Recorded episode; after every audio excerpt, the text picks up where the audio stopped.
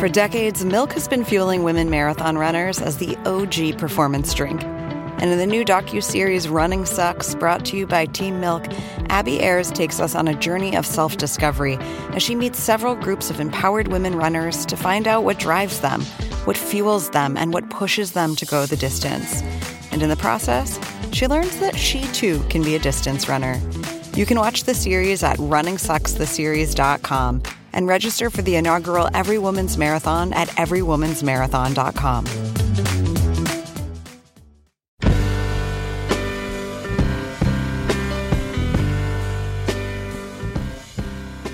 Hey, it's the Longform Podcast. We're back. I'm Aaron Lammer from Longform. I'm here with Max Linsky. I'm here with Evan Ratliff from The Atavist. Very excited about our guest this week. Uh, just taped it. Uh, Mike Sager. Uh, Max got to talk to him. Tell me about it, Max. Oh man, that guy's that guy just rules. That guy rules. We were I don't know how uh, this is. We're we're taping this intro before it's been edited. I think we just talked for like two hours. I'm sure it's going to be a lot shorter than that. But he he's uh, that guy's awesome. And he I, I, uh, spoiler, he has thought a lot about the craft of long form journalism. My, I, Mike Sager is the uh, the rare person I would call. He was a veteran. He's a veteran of the craft. He's also, I think we should say, Mike Sager of the Sager Group, Yes, check it out. The Sager Group. LLC. which is his personal defense contractor. Um, he's been he's been doing this for a long time. Uh, definitely since the '80s, at least. He went to law school for three weeks in D.C. and then quit and got a job as a copy boy at the Washington Post in like 1980. Uh, and he's great. He's great. He's also the author of uh, perhaps my favorite story ever, which is "The Man Who Never Was," which is this profile of Todd Marinovich. And also, uh, if you're ever if you're interested in the uh, story sort of behind uh, Boogie Nights, uh, his story, the the Devil and John Holmes, is really one of the more incredible uh, relics of the early porn era. Um, but Aaron, bef- if you were, if you were interested in say like um, Boogie Nights, but also sending an e-newsletter, what I might check out these guys, Tiny Letter, who coincidentally sponsored this podcast this week. Uh, Is they're that a- tinyletter.com? tinyletter.com. They're a simple um, yet deeply powerful way to send an email newsletter uh, from the good people at MailChimp, and we thank them for continuing to support uh, what we do every week here. Uh, so thank you, Tiny Letter, and uh, thank you, Max, for talking to Mike Sager. Yeah, thanks, Mike.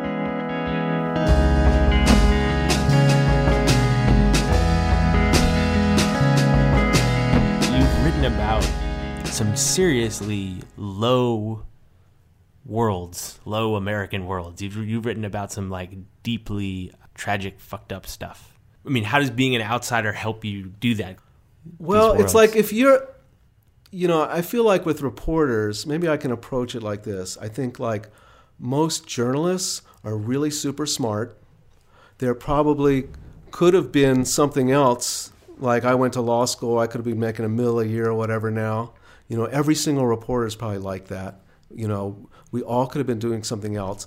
And oftentimes I just see when people go into a situation, though, they take with them their I'm the smartest kid in the class attitude because it's defensiveness. It's like that's how they greet the world. That's what they've always been used to doing.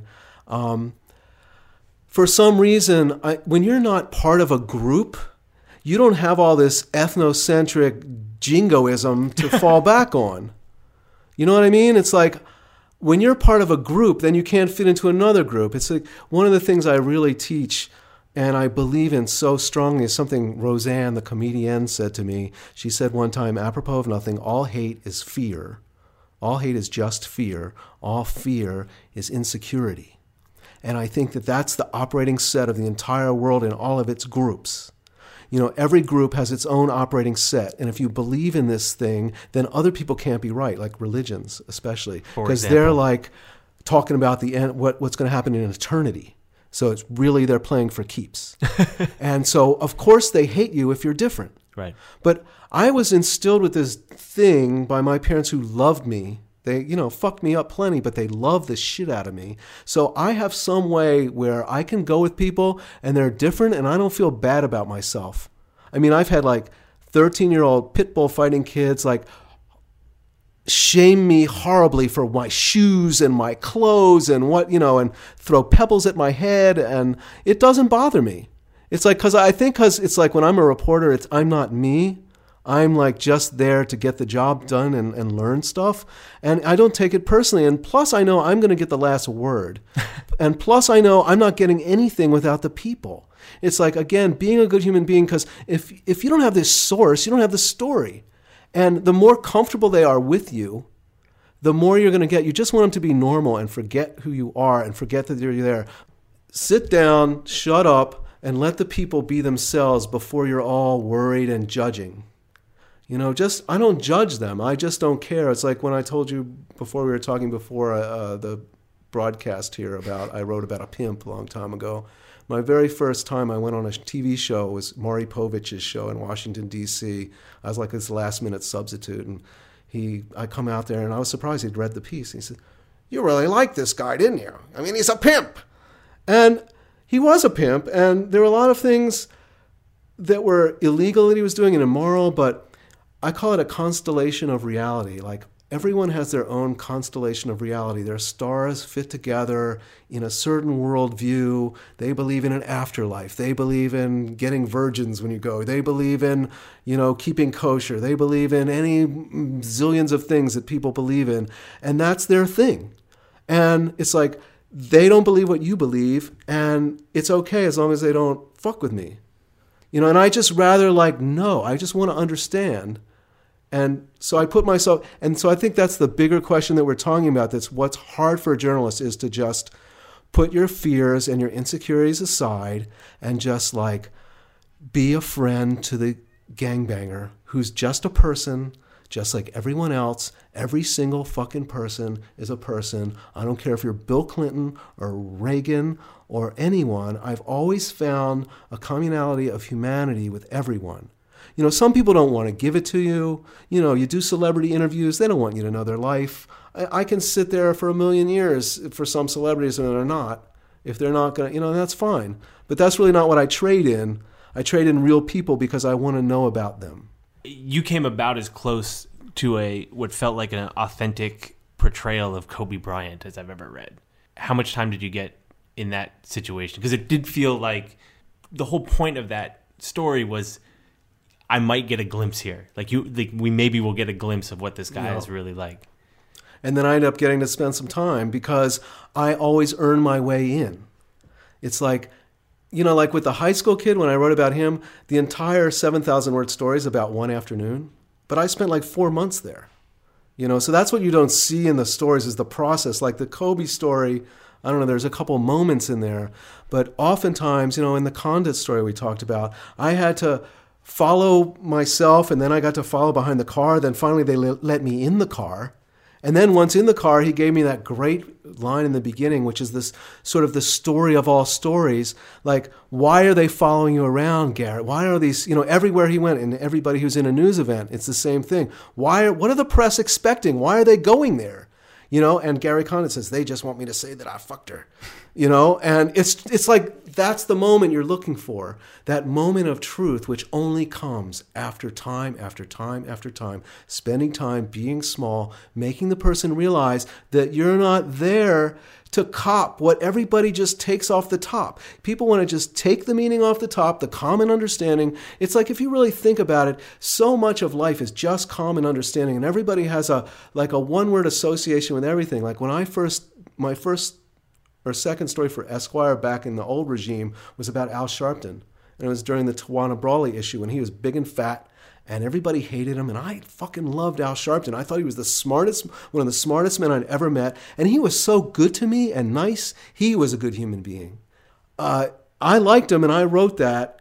And he became that eventually. He became a guy who ran for fucking president. Right. And Well, that's I mean you're saying the thing. You know, you you uh, your subjects are necessary for your story, and you also get the last word. But I wonder whether I mean if you're a good human being, you're a good human being, you're a good human being. The story comes out. There's something in there that people don't like. Uh, that isn't their interpretation of their own lives. That isn't their the way they view their own story. How, how does that how does that happen? Right? Where does that transaction? Well, you know end? what? It's rarely does happen. The last amount of time is spent for asking the tough questions. But by the time you spend time asking their whole life story, then the second third is just hang out with them and not ask questions or ask questions about what's happening around you. Um, by the time you get to the last question, you know, to Todd Mar- Marinovich, you know, do you think you did drugs to take yourself out of competition? You know, to the ugly guy, you know, you're asking him like, what's, you know, what do you really think? You always want to find out what the nut is. And so I've gone through this long ordeal with them and become close with them and talk to them. And, you know, the greatest gift you can give people is listening to what they have to say.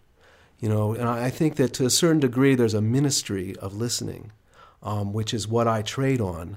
Um, that I give a person a good listening and I just nod my head and I say, cool. You know, when, yeah, I like to talk about the time when I did this long crime story about these two kids who killed nine Buddhist monks in, uh, in Phoenix, outside of Phoenix. And I covered it first for Rolling Stone and then for GQ. So I actually got to do the whole thing. And then I got one of the kids in jail afterwards who copped a plea. And then I got to interview him. So I got the whole, and I took him starting from birth. And then finally, like two hours later, we got to, and then we shot him. And like, I remember one time watching TV and Diane Sawyer was interviewing some hookers. And she's like, she like screwed up her face and said, "You do that for money?" and she, the way she said it to the hooker was so judgmental. Now I understand it's TV and so she's not just playing to the interview, but I'm not. So when the guy said, "And then we shot them," I said the same thing to him that I say to my kid since he's two. Cool. What was that like? And then he tells me the gurgling sound, the brains, the whole we put the gun, you know, and that's really going back to the Washington Post when I had the night police editor who'd send me back three. What hand was the gun in? What side of the car did he walk around? This idea of learning how to report something and making a visual picture in your head. It's kind of like that's what I do when I write and I report. I try to assemble this film or snapshot in my head with all the pieces that I've had to report, um, which is why, you know, trade secret, when I'm reporting, I go back to the person a zillion times. I'm asking the person all while, while I'm writing. I'm emailing, I'm texting, I'm calling, you know, because I can't ask every single, qu- all those details that I couldn't have gotten every single one, you know, in reporting. You just can't ask everything. Right. But what you can seek to do in reporting is, you know, get those like reality um, show film of a person's life and then you go through it i do a long process of transcribing all the tape or and at, I sometimes get help or reading all the transcriptions where I and I like see the scenes and I I start seeing a story, you know, just as a filmmaker might, although it's found art. I don't make it up. It's like I, I when I call the trash compactor theory of journalism, where you spend all this time with the people and then you compact it down, you know, and you find the essence of what these few scenes, how they're symbolic you know, or metaphorical or whatever um, for the person's life. So that's how it ends up being told. Is part of that process giving people a heads up about what's coming out? I mean, do you walk people through the rougher points of a story, let them know it's coming? You know, it's sort of like the rougher points of a story become normalized through the ministry of talking and through my understanding. Like when I wrote about the 600 pound man you know, he's 6'2", 600 pounds, ended up getting up to 800 pounds before he died. And but it's like I spent like two and a half weeks with the guy, and I really wanted to know how he wiped himself. I just, you know, he and we had become very intimate. We spent all these meals together, all this time, and he told me about how like he could go to a movie theater because his fat would flow around the the seat uh, you know, The armrests. the armrests, and but he couldn't eat in a restaurant with a table because it wouldn't go. But you know, it's like all this interesting stuff. And I and and this guy, like, he lived in this house that was just a, a nightmare, I guess, with all these cats, and he wouldn't even let me in his house.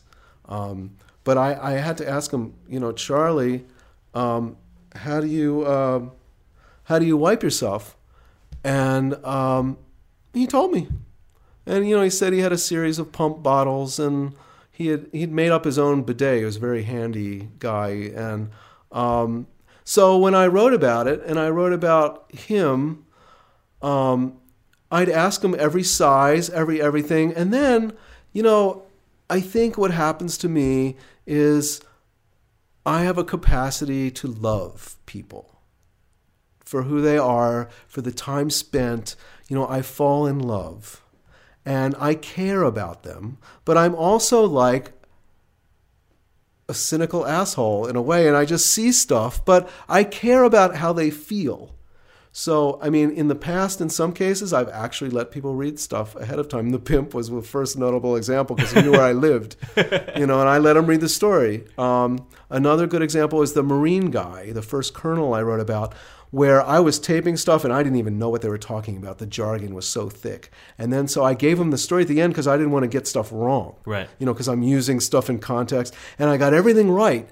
Except there was this one thing I'd asked his wife. I'd interviewed his wife, and his wife told me about he was on the boat in Mogadishu, and he sounded scared when he called home.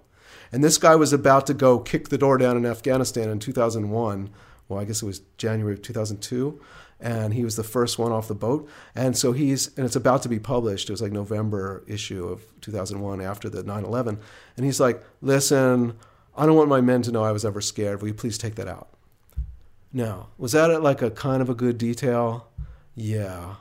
But did it really matter? And it was like, you know, it was 9 11. Did it really ruin the story? No. You know, I think it's like, it's just a magazine story. part of what, eh, what I'm interested in is how you how you're choosing these stories and what I mean. You've written about drugs and then crime and porn, and I'm I'm picking up on these these themes with your own reporting and the way that you approach stories. But what what about the themes of the actual stories? Well, there's been like maybe four or five stories in 30 years that I suggested. really, Yeah. oh, I didn't realize I mean, I tell a lot of writers, you hand in a thousand story ideas and then they assign you something. and that's exactly what happened with this run. Like I wrote one piece for Rolling Stone, and then I went back to DC and did stuff, and then I was trying to get back to Rolling Stone and doing everything I could in the era before computers. And one thing I did was send my Rolling Stone editor, Bob Love, remains a dear friend, um, a subscription to this magazine, Regardie's from Washington, because I had a, a 3,000 word reported column every month. Know, I was trying to do like, um, you know, some of the great journalists in the past did with columns, but long reported. So, long story short, Bob Love, after reams of ideas, reams of vi- visiting them. oh, we'll come up with something, going up to New York, spending the money, trying to get a job, nothing.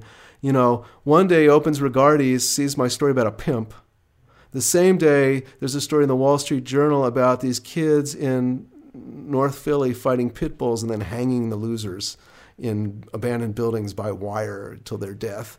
And he's like, Sager can do the ghetto. And that's it. He calls me up. And, you know, so many stories, at least through my time pre Esquire, were off the front page of the New York Times.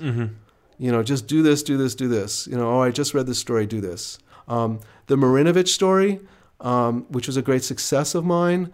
Um, Well, let's hold on. We're going to talk about both these stories, but uh, I, I need to ask a little bit about Marinovich. The uh, little known fact: I before a year before we started long form, I started some like Tumblr in the middle of the night that was called Longform Lives, I think. And uh, but it was because of that story. I read that fucking Marinovich cool, story, man. and I just like uh, you have to read the 30,000 word version. I, I hear there is a thirty word There is. thousand word version. In my new yeah, there you go. collection called The Someone You're Not, available in ebooks, soon to be on demand. available. You're not. It'll be in the show notes. The link to the book. Good. But this story, just for anyone who's listening, is- about uh, Todd Marinovich, uh, who was sort of engineered from birth to be the greatest quarterback of all time. Uh, actually had a uh, sort of fraught but incredible college football career. USC, USC was drafted. Oakland Raiders. Went to the Raiders.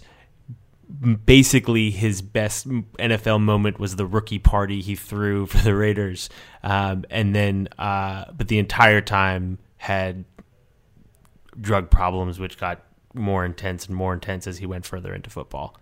Um, okay, you can keep going now, but I just wanted to make That's sure people good. Well, that. I mean, basically, this is a story of, you know, as a journalist, oftentimes we just have to strike out on our own. And, and, you know, I say to people, at least we're not like a store owner that has to rent a storefront and get stock and paint the place. And, you know, you just invest your time in doing something. The story was about how Todd hated his father for fucking him up. That was the general story. Right. But that wasn't the story. And that's not what Todd thought.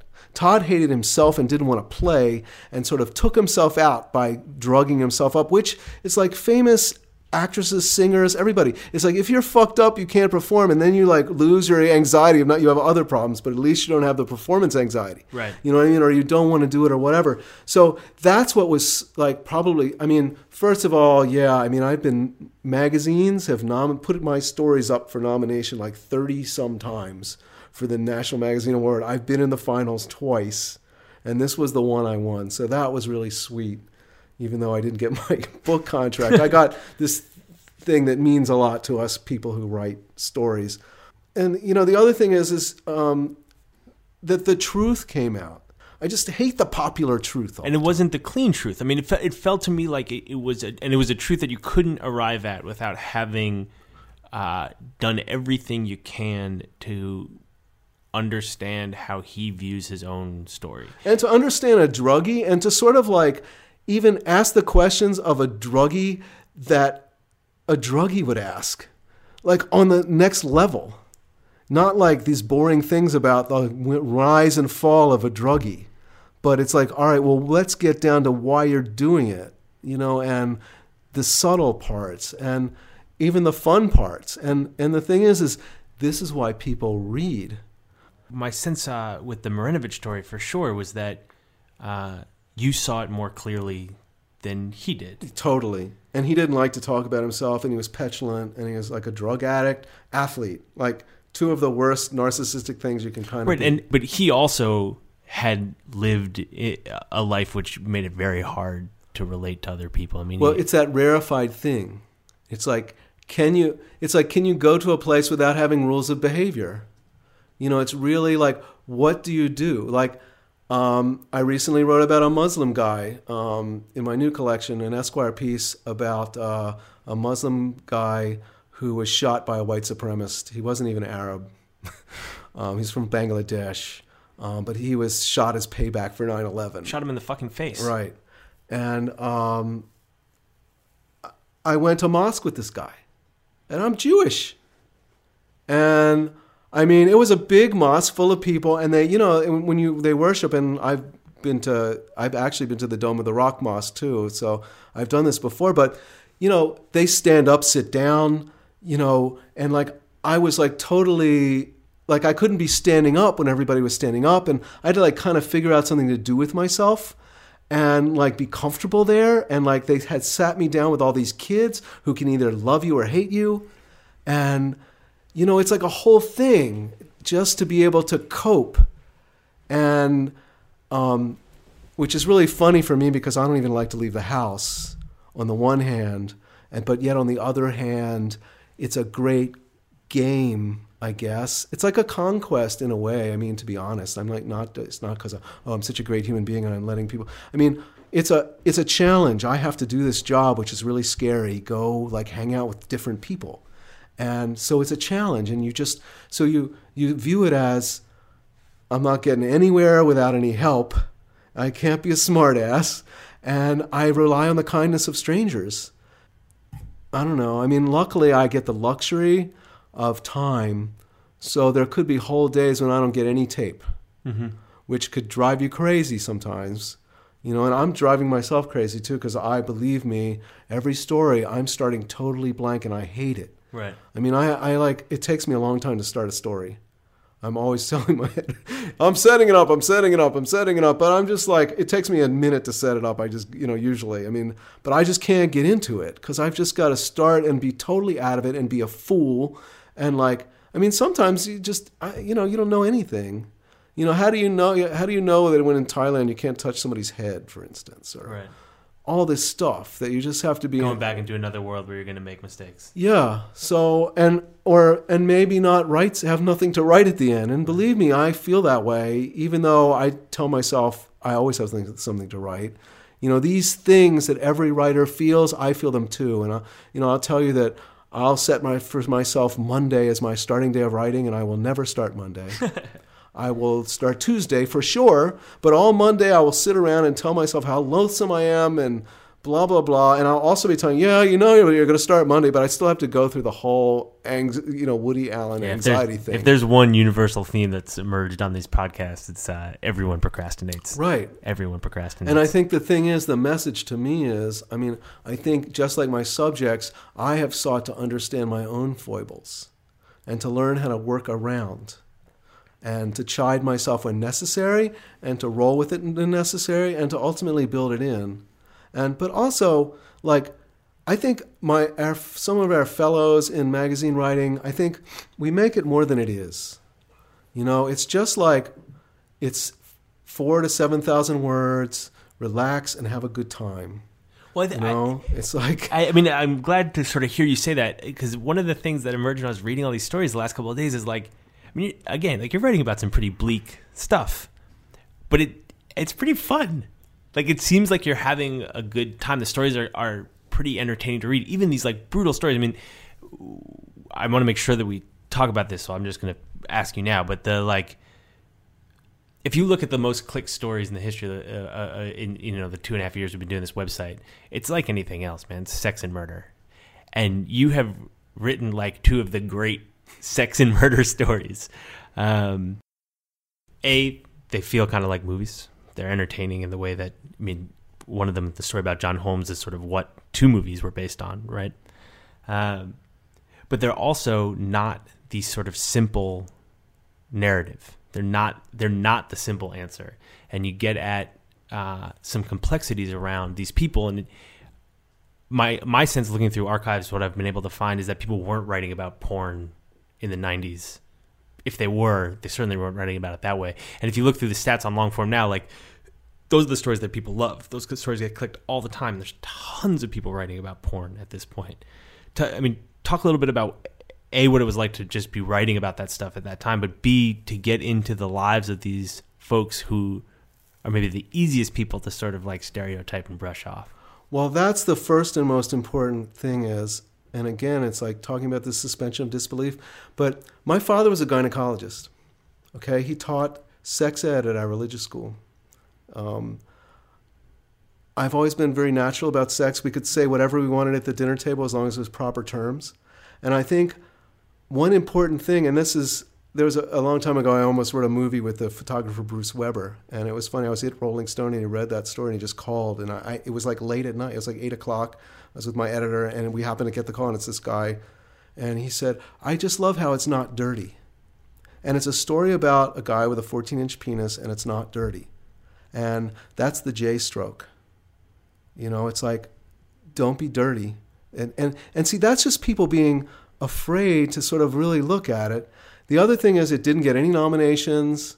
You know, that story's like, it didn't exist really, that story, for the longest time. Although I remember being at the beach in Rehoboth, Delaware, and it had Paul McCartney on the cover, and everybody was reading that story, like Rolling Stone, up and down the beach. Uh, it was a black and white cover of Paul McCartney. The story, if anyone's wondering, is uh, is called "The Devil and John Holmes." It's about the, the first huge. Yeah, but porn I mean, for me, um, the bottom line of that is that was the second crime story I ever attempted. The first one was this Midlothian, Texas drug story, and that this was the second, and it was really three stories. It was a story about porn, um, and this was uh, the late '80s. Yeah. So, you know, VCRs had only come in like mid 80s, 84, 85. Uh, and people had like porn at home, even movies at home. You know, so that was one thing, you know, porn. Then B was this murder. And C was AIDS. John Holmes was the first porn star with AIDS. Right. And and early 80, late 80s, AIDS was not really even talked about a whole lot yet. Where do you think? I mean, if you go to your website, you've got all these tips up for young reporters, and you teach. You clearly have thought a lot about the craft and about uh, how this is done and how this can be explained to people who are trying to do it. Um, how are you feeling about the future of this stuff? I feel great um, because of all the stuff going on the web. And, you know, like for years, I've had this kind of ministry where people contact me. So I know all these young guys. Sooner, you know, Heckert and, you know, all these people um, that we have in the book, they've all I've known them and I know their work and and even and other people that we don't even know about, you know, who I've been teaching and are constantly calling me and um, it's there and it's happening. It's just it's kind of futuristic now. It's kind of cool because back in the old days, popular mechanics told us we'd have flying cars, and they also told us we'd have like on-demand entertainment, and we could have any movie we want and any reading we want. And you know, it used to be you had to go to the library and get a book, or you couldn't order from Amazon, or you couldn't get you know, no, you had to go to the movie theater Right. you know, or you had to rent a projector to get porn, you know, and pay a lot of money for if your fraternity house wanted a porn film. Um, so I'm telling Harrington, you know, there's all this, it's happening now. And so I think we have the ability to hit that niche market where, yeah, nobody wants to read this. I mean, my sales figures of my books are atrocious. You know, but I think it's like the same people who are listening. It's like people who write and people who love writing and journalism and reading in this area. And it's it's like, I mean, how many people are there? It's not that many, but we can reach them this way. Right. Well, they're they're right. They're certainly getting reached. I, I mean, that's a question that we're thinking about all the time. Is you know, h- how many people are there out there who, I mean, how many people are there out there who love this stuff, and then how many people are there out there who are just looking for entertainment, and this is the way that they scratch that itch. You know? Yeah. So I mean, the thing and the thing is, I think the more there is, the more demand we create too, and also, I think the um, the self determination aspect, a, and b, the multimedia aspect, are the things that really, really turn me on a lot. You know, I, you know, as I, I've said tonight, nobody wanted my anthropology. I remember being at the Post and going to Bob Woodward and with an amazing story idea, I found these group of white people who were all American Sikhs, they call themselves. They wore turbans, they worshipped, they had a, shore, a store in Georgetown where they sold these weird shoes, Shakti shoes, and um, they all lived communally in this big mansion. And I go to Woodward, and I, this great story I want to write about these people. He's like, Well, how many of them are there? I, and I'm like, oh, I don't know, 18 or 20. And I remember him writing that number down and circling it. And it's like, well, that's not a trend, you know, so it wasn't a good story. And, you know, I was going to make it a good story, just like the, the, the football story and all these other things. And, um, but it's not an easy sell Yeah. because it's not on its intrinsically interesting. There's always various stories that nobody wants. The Marinovich story. Um, so that's what's good about this And now. those, I mean, those are the ones that kind of endure. Those are the ones that seem to resonate with people. Yeah, and um, and that's why you know the Sager group like has self determination as an important p- thing because I'm just tired of fighting. So that's part of the idea of the of the Sager group is like uh, you're just gonna you're gonna do those ideas. I'm gonna like trust people who believe and that I believe in, and I'm also gonna like do some multimedia crazy stuff, you know that people are doing like the Atavist, and you know this multimedia and words and music because. You know, a former photographer, always love working with photographers. Pictures sell your story. That's another editor told me that at the Post. Like doing these visual stories, you get better play. Yeah. I mean, the thing is, there's a pie of life and there's a slice for entertainment. And that includes music, movies, reading, news. It's all the shit. So it's like, to me, like, from the first word, I'm fighting for my reader. And I'm going to hand, hand over hand them like a rope all the way through. And that's all I care about. Like there's, you know, they used to tell you there's like eight stories on the front page. You want them to jump with you. You want them to go inside on the story. You want to, and you know what? It's like I'm not going to do all that work and then not have them read it. Right. You know, and that's like part of the problem with books. And you're not going to make your job harder by picking something boring. if I can avoid it. You know, again, most of my I don't get to pick most of the time. You didn't get to pick, but maybe now you can do some more of the stuff you want to do. Um, sometimes, but you know what? I find that it's better to be assigned because I don't really care. Um, I don't really have this intrinsic interest in things, or I wish I could write about that. We spoke earlier about the Kobe story. I love the like one of my only hobbies through the years has been basketball. Ever since I moved out to San Diego, I followed the Lakers, and Kobe was young, and I've always, for better or worse, I've always followed them. And one thing I noticed about Kobe, um, which is now the thing that everybody says about Kobe, was his work ethic. And um, I have a Kobe-like feeling, like that transcribing. I always say it's sort of Catholic. You're on your knees. It hurts. My I've blown out my wrists. I stay longer. I'm so insecure about fucking up that I just go early, stay late, stay longer, do everything I can. And um, and two things about Kobe. First of all, I went there when everyone hated him, and I wrote this work ethic story. So I was proud of that because I think I changed that sense. A, B. I went two years before the Olympics, and I went to this practice in a high school gym with no other press there, and it was just just all the players were playing in a high school gym and it was like the world games was coming up. It was like nothing. And i was so moved. I wrote this 1500 word lead about the future of the usa basketball team and blah blah blah blah blah. And then i i, I think it started with kobe's shot and then it digressed 1500 words and then it picked up with kobe's shot again and then my editor peter who generally he doesn't do a lot of editing he fixes a little here and there but basically by the time I write, I know what's going on. Um, but he's like, Mike, you know, and like I know, and we just lopped off the first. so the point of that story is, it was something I really cared about, and something I like knew about, and I had like a horse in the race, and so it was harder to get where I had to be. Right to get to that blank slate. Yeah. So in a way, I would rather not tell you what I want to write about. I mean, the only thing I would really say is like somebody like Michael Jackson with full access. You know, somebody just so a Martian. That's what I want to write about. I just want to be with Martians and be an anthropologist. I was looking around. And I found this thing on the Esquire website. There's, there's this email you'd sent to your editors after interviewing Gore Vidal, and it was this like little thing that was in your notebook that uh, wasn't ever going to make the stories this great exchange. People should look it up. I'll put it in the show notes. But the the um, it made me think. Give me one great story that never made it into a story. Well, you know that um, the worst question to ever ask someone is, "Tell me an anecdote." it always makes every subject's mind go blank. All right. Well, how would you ask yourself that question? I don't know. My mind just went blank. um, but I have to tell you a, a, story that comes to mind. It's so blue, though. The first story that came to my mind was about John Holmes. Do it, man. Um, maybe there are other writers among us will.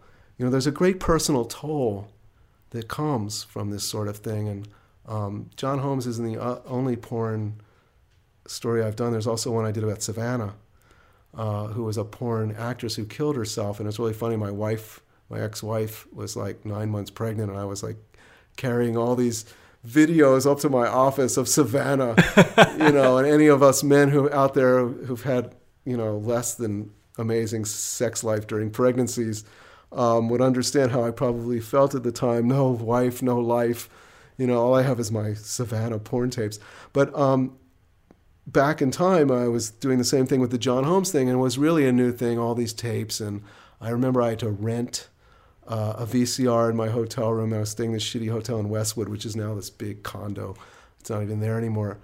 Um, but I'd been on this marathon of watching John Holmes movies, and I just turn it off and go to take a piss. And I'm standing over the bowl, and I look down, and I'm like, I always had thought I was kind of like for a short guy, I was like pretty well endowed. Like I never like complained, or you know, I, there were no complaints, but I looked down and was like, after watching John Holmes, who had this like, and in the story, it's actually reported the wife, the first wife came home one day and John was measuring his erection with a tape measure. So it's actually reported in the story the exact dimensions of the penis. And not only was it so huge, but it was just like in perfect proportion. You know, it almost like it looked on film as if it was a blow up so here I am doing this long story about John Holmes, weeks and weeks and weeks studying and watching his tapes, and I go to pee and like I just look down and my penis like disappeared, and uh, it like all of a sudden I've had the smallest penis in the world, you know. After so I don't know. That's uh that and my PTSD from being with all these fucked up people. There's like an un. I cry a lot uh, watching TV. Um, so those that's the other side of this. Uh, there's a there's a great toll it's a warning to young journalists: if you're gonna if you're gonna write about someone with a giant dick, be prepared. That's to... right. Be prepared to pay the price. Mike, man, thank you so much for uh, for taking the time. I'm glad I could uh, keep my reputation by ending on that anecdote. Perfect way to end it, man. Perfect way. Thank you very much. Thanks, man.